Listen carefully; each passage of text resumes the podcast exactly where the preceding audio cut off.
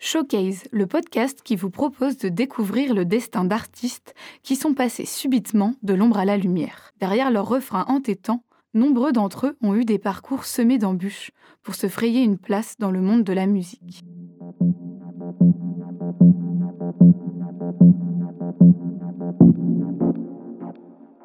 Liberta, un refrain qui nous est resté en tête à partir de l'année 2009.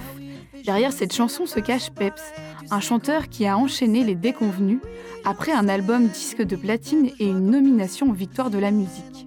À travers son parcours, on découvre les nombreuses galères que représente une carrière dans la musique. Bah, moi, ça a commencé très tout petit.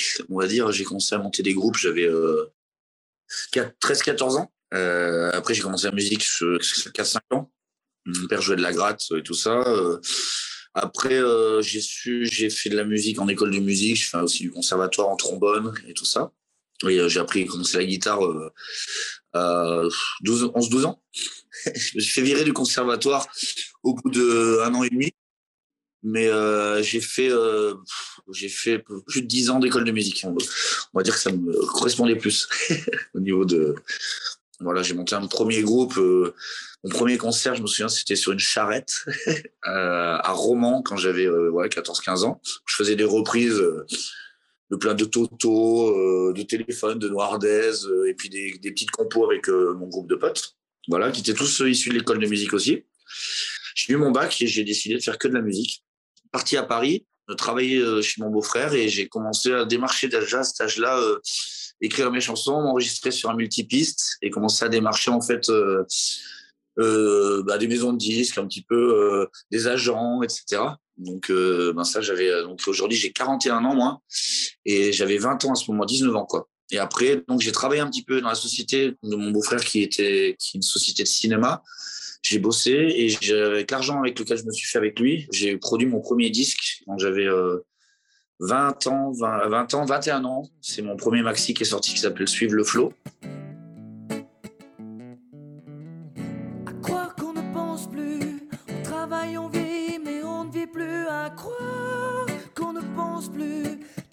Avec mes potes d'enfance aussi, euh, toujours euh, au niveau du groupe.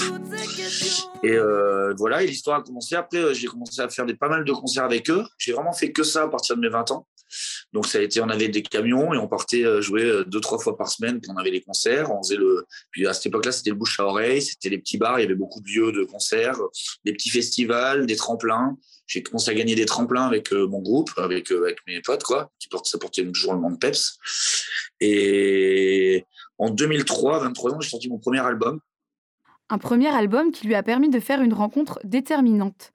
Peps signe un contrat en 2007 avec le label Eco Productions, créé par Mike, le leader du groupe Sinsemilia. Un nouvel album voit le jour la même année. Ah, ça n'a pas été facile, mais en fait, Liberta est rentrée euh, dans grosse maison de disques. Elle est rentrée en fait sur Virgin Radio sur Virgin Radio euh, grâce aussi à l'attaché de presse qui s'appelait Céline Bensakoum, qui est toujours attaché de presse d'ailleurs, et euh, bah, qui a bien défendu le, le, projet. Et puis Mike sortait aussi d'un gros succès, donc euh, tout le bonheur du monde, tout ça. On a beaucoup, j'ai beaucoup tourné, et petit à petit, en fait, Liberta est rentré, rentré en radio un peu plus, tu vois, a pris de la place en 2009 surtout. Et en 2009, j'ai signé avec Universal Music, avec le label de Valais Zetoun, Zetoun Island en fait.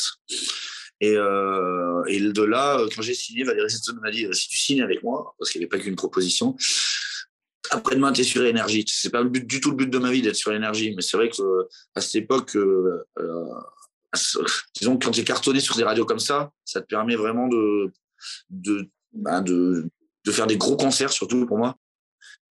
C'était vraiment, je redis, c'est le bouche à oreille, quoi. Nous, on a fait des tournées sans avoir aucun soutien web à l'époque. C'était des petits euh, fanzines, c'était les petites radios locales, c'était les gens qui se parlaient, qui se, bah, qui se, qui se donnaient les scuds. Euh, Liberta, euh, elle était, euh, parce qu'elle est sortie avant, en fait, elle était déjà très connue à Tahiti, dans plein d'endroits, avant qu'elle soit connue en France, cette chanson. Donc, euh, voilà, euh, après, après cet album, bah, ça a été une énorme tournée pendant 2-3 ans, 3 ans surtout, où il y avait plusieurs centaines de dates par an, au moins 100 dates, plus la promo. Donc euh, c'est un truc où tu es un peu lessivé. Hein. Euh, tu sais pas trop où tu te retrouves. Et puis, par contre, tu fais tous les gros festivals. J'ai fait tous bah, les festivals de mes rêves. J'ai rencontré des artistes de fou. Euh, aller au festival, par exemple, c'est où les, tu vois, ou Francofolie ou Solidays. c'est tout ça. C'est ça. C'était les grosses scènes énormes où je pouvais jouer avec Kezia Jones, avec avec des artistes internationaux, quoi, et euh, Ben Harper ou euh, des gens, euh, j'aurais jamais cru avant pouvoir côtoyer des scènes comme ça avec des artistes comme ça. Et puis, mais j'ai un spécial souvenir du Paléo Festival qui était monstrueux, quoi. Et Liberta, ça a écrasé tout le reste du boulot, en fait. Le risque et le, la chance, on va dire. Mais Liberta a tellement été puissante que ça a quand même bien écrasé les autres chansons. Puis encore aujourd'hui, on connaît, même aujourd'hui, Liberta, tout le monde la connaît. Peps, pas trop. voilà. Après, ce qu'il y a, c'est que j'ai pas breaké un deuxième single aussi fort que Liberta. Tu vois, il y a Mélodie qui est rentrée après, mais ça, ça a été un feu de paille par rapport à ce que Liberta a été, a été comme chanson.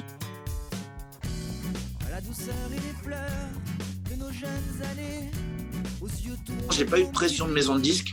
En plus, j'étais en licence. J'étais pas signé en artiste à ce moment-là. Après, j'ai signé en artiste. et là, euh, et là, et là, le label, ils m'ont mis euh, des semaines et des semaines à ICP à Bruxelles, un des plus beaux studios. Il y avait Pharrell Williams qui n'était pas très connu à, cette époque-là, qui enregistrait à côté de moi, quoi, tu vois. C'était, c'était ouf. Moi, je me rendais même pas compte qui c'était Pharrell Williams. C'est Neptune, tu vois, Nerd. C'était, c'était pas, c'était pas comme ce que c'est devenu aujourd'hui, quoi, Pharrell Williams. C'était un peu pour les. Donc, euh, bah, j'ai côtoyé Bray. Euh, après, j'ai passé des semaines et des semaines. Euh, moi, j'étais dans le gros studio en plus et tout ça. On a fait l'album. Cet album a été produit, je te dis, ils vraiment, ils m'ont donné tous les moyens. Euh, j'ai rien à redire là-dessus, moi. Euh, sur la promo, j'ai à redire après, sur l'engagement, tu vois. Mais euh, sur les moyens qu'ils m'ont donnés, c'est, je n'ai rien à dire là-dessus. Tu vois, c'était une super expérience. Après, comment ils ont défendu le, truc, bah on, on s'est cassé les dents sur le premier single. Moi, j'étais pas d'accord. Par contre, là, c'est, à ce moment-là que c'est dommage. Parce que Mike des Similar a revendu parts c'est pas c'est pas Universal et que Universal m'a proposé euh, bah, de, de coproduire mon prochain album. Et c'était plus simple pour eux de me signer en artiste. Comme ça euh, j'ai pas trop réfléchi tout ça à ce, moment-là. Voilà. Parce que moi je suis toujours un peu auto-managé aussi. Ce qui a été une erreur. Voilà. Donc euh, il n'y a pas de regret hein, tu sais parce que je faisais trop le malin. Puis tu sais je venais de la quand tu viens de la scène, quand tu viens des petits festivals, tu viens des camions, des J9, euh, que tu te retrouves à l'Olympia, qui était mon rêve, pour que mon père m'ouvre là-bas, je voulais qu'il soit fier de moi, entre guillemets. Ben, quand tu arrives là-bas, que tu es provincial, même si j'avais l'expérience quand même euh, de Paris et tout ça, tu, quand même, tu es sur une autre planète, quoi. Donc, euh, tu perds un peu le pied, tu réfléchis pas trop, et puis tu crois que tu sais tout un peu. En tout cas, moi, j'ai un peu fait le malin là-dessus. Des fois, ça marche, hein, des fois, ça marche pas. voilà, faut le dire. Et puis, donc, le premier single, c'était pas celui que je voulais choisir, moi, sur, sur cet album-là. Et je me suis cassé les dents pour rentrer en radio dessus, quoi. Les attachés de presse de la maison de disques, c'était plus les mêmes qui bossaient. Et euh, voilà, il y a eu un deuxième single que moi je trouvais terrible qui s'appelait En Solo, que je, voulais, que je voulais défendre en premier et qui n'a pas marché non plus. Comme elle se doit. Ça restera une énigme pour moi. Mais euh, par contre, on avait produit un super clip, je trouve, cette fois-ci. Voilà, j'ai jamais été très fort. En fait, j'ai toujours compté beaucoup trop euh, sur la musique, comme les, anciens, et pas assez sur l'image. Mm. Et euh, à cette époque-là, le plus bel exemple que j'ai, et j'ai rencontré un mec qui a fait tout bien, c'est Stromae. Tu vois. Mais lui, quand tu vois comment il a géré le visuel, parce qu'un artiste maintenant aujourd'hui, la musique se regarde plus qu'elle s'écoute presque. Tu vois très bien le truc. Et moi, j'ai toujours fait le malin en disant, euh, de toute façon, euh, c'est le son qui compte. Après l'explosion de Liberta, Peps est conscient des erreurs qu'il a commises. L'absence de manager et son entêtement y sont pour beaucoup. Mais la tournée 2012 abrégée, Peps a décidé de repenser son fonctionnement. Nouvelle équipe, nouveau départ, cette fois-ci pour le Maroc. Tu sais, euh, comment je l'ai vécu? Pas bien mais j'ai eu mon fils à ce moment-là. Donc, euh, ça fait pas se communicant pour moi. Et je suis parti beaucoup au Maroc, en fait, dans le désert, à ce moment-là. Et euh, même avec mon fils, il avait six mois, j'allais dans le désert avec lui. et après, j'ai monté un projet dans le, dans le, Sahara, justement. Donc, euh, Et après, bon, j'ai monté, j'ai monté un autre projet qui s'appelait Grand Océan, où là, je faisais la production, où je faisais la guitare, euh, les, guitares, les slides, je jouais beaucoup de slides guitare. Tu vois, sur, sur ces trucs, c'est un projet qui m'a, j'ai investi beaucoup d'argent.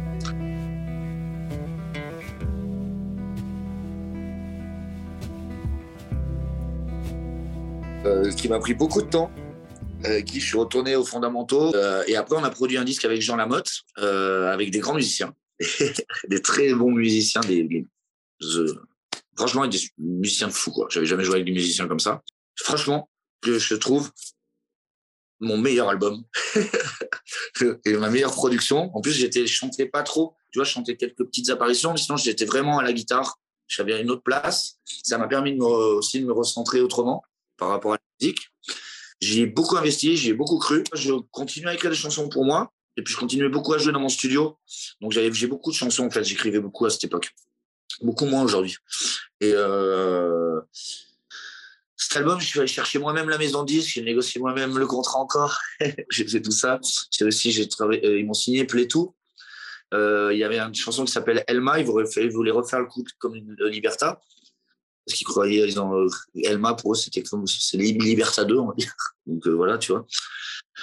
Et finalement, ça a foiré aussi. J'ai pas réussi à breaker, le, encore ce single-là. Et euh, c'était pas les meilleures années, donc j'ai beaucoup voyagé, je suis beaucoup parti au Maroc. J'ai euh, fait beaucoup moins de concerts. Là, à ce moment-là, en plus, j'ai perdu mon intermittence. donc là, j'avais qu'une envie, c'est de me barrer. Donc, je voyais plus trop mes gosses, j'avais plus une thune. Donc, euh, je partais au Maroc et j'ai et travaillé sur ma, la, mon gîte, en fait, pour me vider la tête. Puis j'ai fait plein de rencontres. Il dresse le bilan de sa carrière qui est passée d'effervescence à de nombreuses galères successives. Erreurs de management et spontanéité l'ont particulièrement freiné. Après moult introspection, il a décidé de reprendre la route. Et faire que de la musique, bah, il fallait que je retourne sur la route, même s'il fallait refaire des petits trucs tout petits et faire euh, 600 km de train pour faire euh, deux dates, tout seul, avec mon, bardage. je, suis revenu, à mes premières armes, quoi. Mais c'est sûr que j'avais pas 20 ans, euh, j'avais euh, donc 39 ans. Et c'est pas pareil que. Mais bon, il faut y aller. Et hein, aujourd'hui, si on suit à. Là, je travaille autrement. je vais mon prochain album là en, en, janvier. J'ai des un beatmaker, un beatmaker qui vient, un réalisateur congolais qui vient bosser avec moi. Et on va, on va tout faire dans mon studio. Et je vais bosser plus moderne. Voilà. Moins avec les icônes qui jouent tous dans la pièce comme j'ai fait jusqu'à présent. Là, on va faire de la production musicale euh, comme j'ai pu faire sur d'autres projets. Mais je me place, et déjà, je me place aussi moins en tant qu'auteur-compositeur tout le temps. C'est-à-dire que ça va être aussi euh, une, une, équipe qui est avec moi, avec lequel on fait un projet. Et, euh, et je pense que voilà. J'ai appris aussi pendant ces années que c'était que ben, c'est hyper important de rencontrer des gens et, et de, de se mettre en danger en bossant. Voilà. Pourquoi je fais ça, parce que j'y crois encore. Si je refais un album, parce que j'aime, c'est mon métier. J'aime la musique et que voilà, je, je, fais que ça. Après, si je me casse les dents encore sur celui-là, euh, bah, entre guillemets, voilà. bon, je pense que là, ça va devenir compliqué cette fois-ci. Donc, je vais encore, je vais encore faire cet album j'ai pas de rancœur parce que c'est comme les chansons de Piaf, on va dire. De toute façon, euh, c'est pas en se rongeant le frein qu'on avance. Quoi. Euh, si, si, des rancœurs j'ai, c'est contre mes conneries à moi. Tu vois, c'est pas l'industrie de la musique, elle est comme elle est. Euh, voilà. Après, j'ai déconné aussi sur certains trucs. Je suis quelqu'un d'excessif, tu sais. tard. Donc j'ai profité, je vis la vie par les deux bouts, quoi. Donc, et encore aujourd'hui. Donc euh, après, aujourd'hui, je suis plus posé parce que je vois les conneries que j'ai pu faire, les bêtises, et, en faisant le malin, tu vois.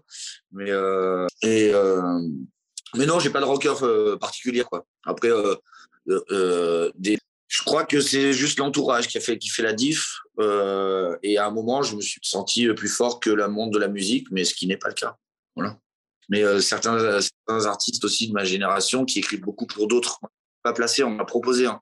Et moi, j'ai toujours c'est ça. je m'en fous. je suis le rebelle, quoi. Mais euh, aujourd'hui, ça a quand même muté avant. Euh, et la musique a muté aussi.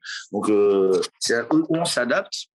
Et c'est ce que je vais essayer de faire. C'est pour ça que je bosse avec, avec d'autres gens aussi issus du milieu urbain, etc. Et puis que je bosse depuis longtemps avec, avec ces, avec ces gens-là sans pour autant travailler pour moi. Tu vois, là, je me, je me mets en danger aussi. surtout, j'ai envie parce que ça donne des choses différentes. J'ai déjà fait des titres avec eux et j'étais assez impressionné parce que en l'espace de peu de temps, euh, on arrive à faire des trucs, euh, voilà, des trucs qui m'ont, voilà, qui m'ont motivé à refaire un album comme ça. Tout, je crois que ça, ça, ça, avec le web aussi aujourd'hui, ça peut, tu peux défoncer les frontières. Les maisons de disques, aujourd'hui, elles sont, c'est plus des producteurs de musique, euh, c'est des producteurs d'images. La musique, souvent, les artistes la produisent eux-mêmes et les clips, ça se fait beaucoup plus facilement. Donc, voilà, donc je pense que ouais, s'allier avec d'autres personnes et puis se mettre un petit peu en danger et puis, euh, et puis cette fois-ci écouter aussi, se faire driver, pas driver tout et euh, faire confiance, ce que j'ai pas trop fait jusqu'à ce que j'avais pas trop fait jusqu'à il y a quelques années. Voilà. Puis j'ai rencontré plein plein de, grands musiciens. Euh. Par contre, c'est ça. Sur toute cette période des dix dernières années, le truc qui est très très positif, c'est que j'ai pu jouer avec des, des musiciens. J'aurais jamais cru dans ma vie pouvoir jouer avec des musiciens aussi talentueux des, euh, des rencontres, même sans être en, haut de l'affiche. J'ai rencontré plus de gens euh, euh, ces dix dernières années importants musicalement pour moi et dans ma vie d'artiste que je les ai rencontrés, j'avais rencontrés les dix années avant ou en, en étant en haut de l'affiche, quoi. Où tu as le temps de rien faire, en fait. Donc là, j'ai pu partager beaucoup de choses, apprendre beaucoup de choses, et puis changer un peu ma place et changer ma, et surtout déléguer de plus tout faire. Euh, puis voilà, euh, apprendre. Et Jean Lamotte, le producteur de musique, m'a beaucoup appris m'a appris euh, aujourd'hui, je pense, plus de la moitié des choses que je fais dans la musique. Peps est optimiste et reste persuadé qu'avec des sons de qualité, il pourra contourner le système traditionnel. Ces dernières années lui ont permis de rencontrer des nouveaux collaborateurs et son travail s'est profondément renouvelé.